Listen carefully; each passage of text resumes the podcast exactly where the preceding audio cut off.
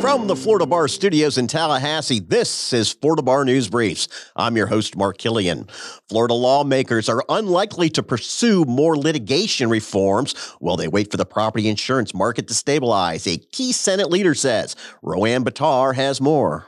Banking and Insurance Committee Chair Jim Boyd chose to begin an October 10th meeting on an encouraging note, saying there are some early positive indicators that the insurance market is starting to stabilize and regain its health. The Bradenton Republican, however, acknowledged that Florida homeowners who are paying the highest property insurance rates in the nation are frustrated and that the full positive impacts of last session's efforts will take time to be fully experienced and felt by constituents.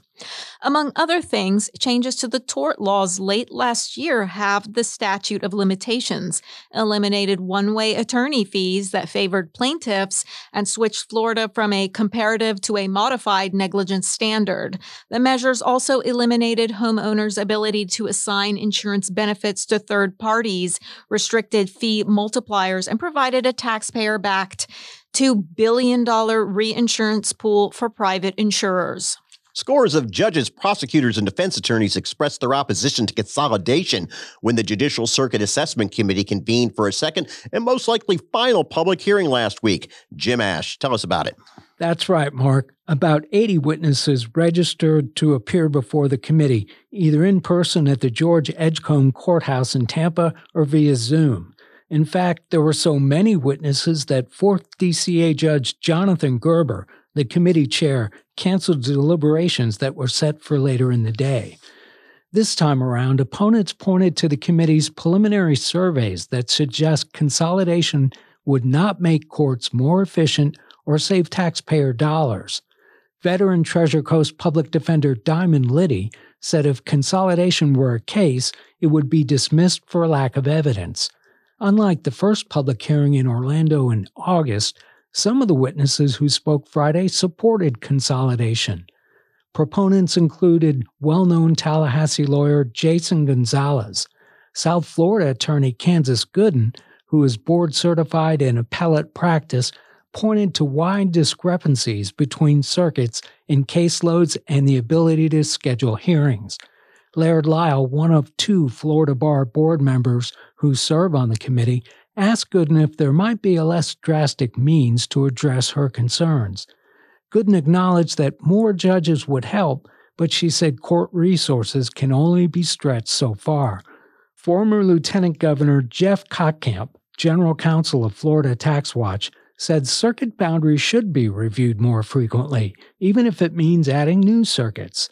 The JCAC faces a December 1 deadline to make its recommendations to the Supreme Court. The Florida Supreme Court Historical Society's annual dinner, A Supreme Evening, is set for January 18th in Tallahassee and will feature this year former United States Attorney General Alberto Gonzales. Roanne Batar has the details. The event includes a state of the court presentation by Supreme Court Chief Justice Carlos Muniz, and reservations can be made on the Historical Society's website.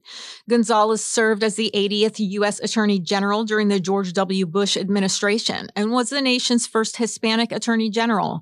He is currently the Dean and Doyle Rogers Distinguished Professor of Law at Belmont University College of Law in Nashville, Tennessee. Historical Society President Tim Chinaris, a law professor at at Belmont arranged the program. Chinaris says Gonzales will share his unique perspective as a former AG and counsel to the president. A Supreme Evening is the primary showcase and fundraiser for the Florida Supreme Court Historical Society. Contributions generated by the event are combined with membership dues to preserve court history and support educational programs. Fort Lauderdale based attorney Travis Trueblood has now been appointed to two tribal courts. Alexandra Glorioso has more. That's right, Mark. In May, Trueblood was appointed as one of two justices on the new tribal court for the Catawba Nation in Rock Hill, South Carolina.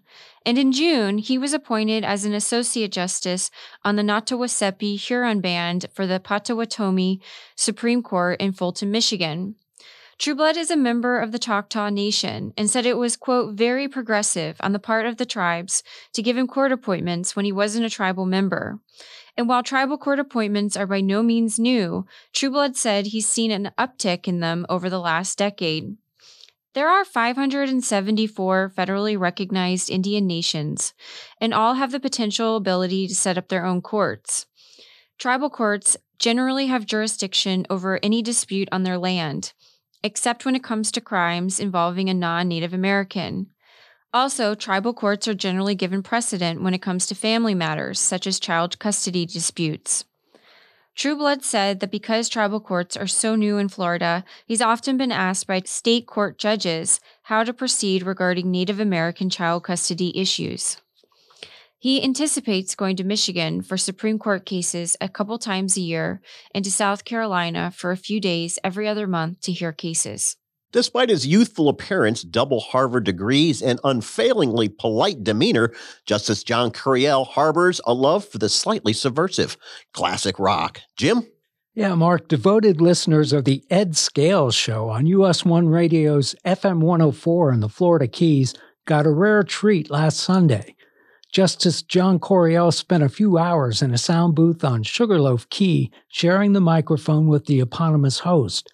Most South Florida lawyers know Ed Scales better as 3rd District Court of Appeal Chief Judge Edwin Scales III. Scales, who's been hosting the show for more than two decades, said Couriel came armed with a lengthy playlist that ran the gamut from the Beach Boys to Chuck Berry.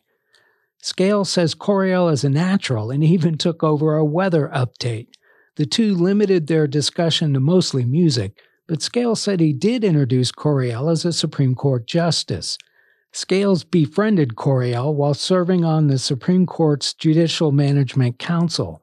Couriel is a Miami native who owns a home in the Keys and who married his physician wife in a ceremony at Casa Marina, a well known Keys resort. For more on these and other stories of interest to the profession, visit floridabar.org slash news. Florida Bar News Briefs is a production of the bar's Journal and News Department.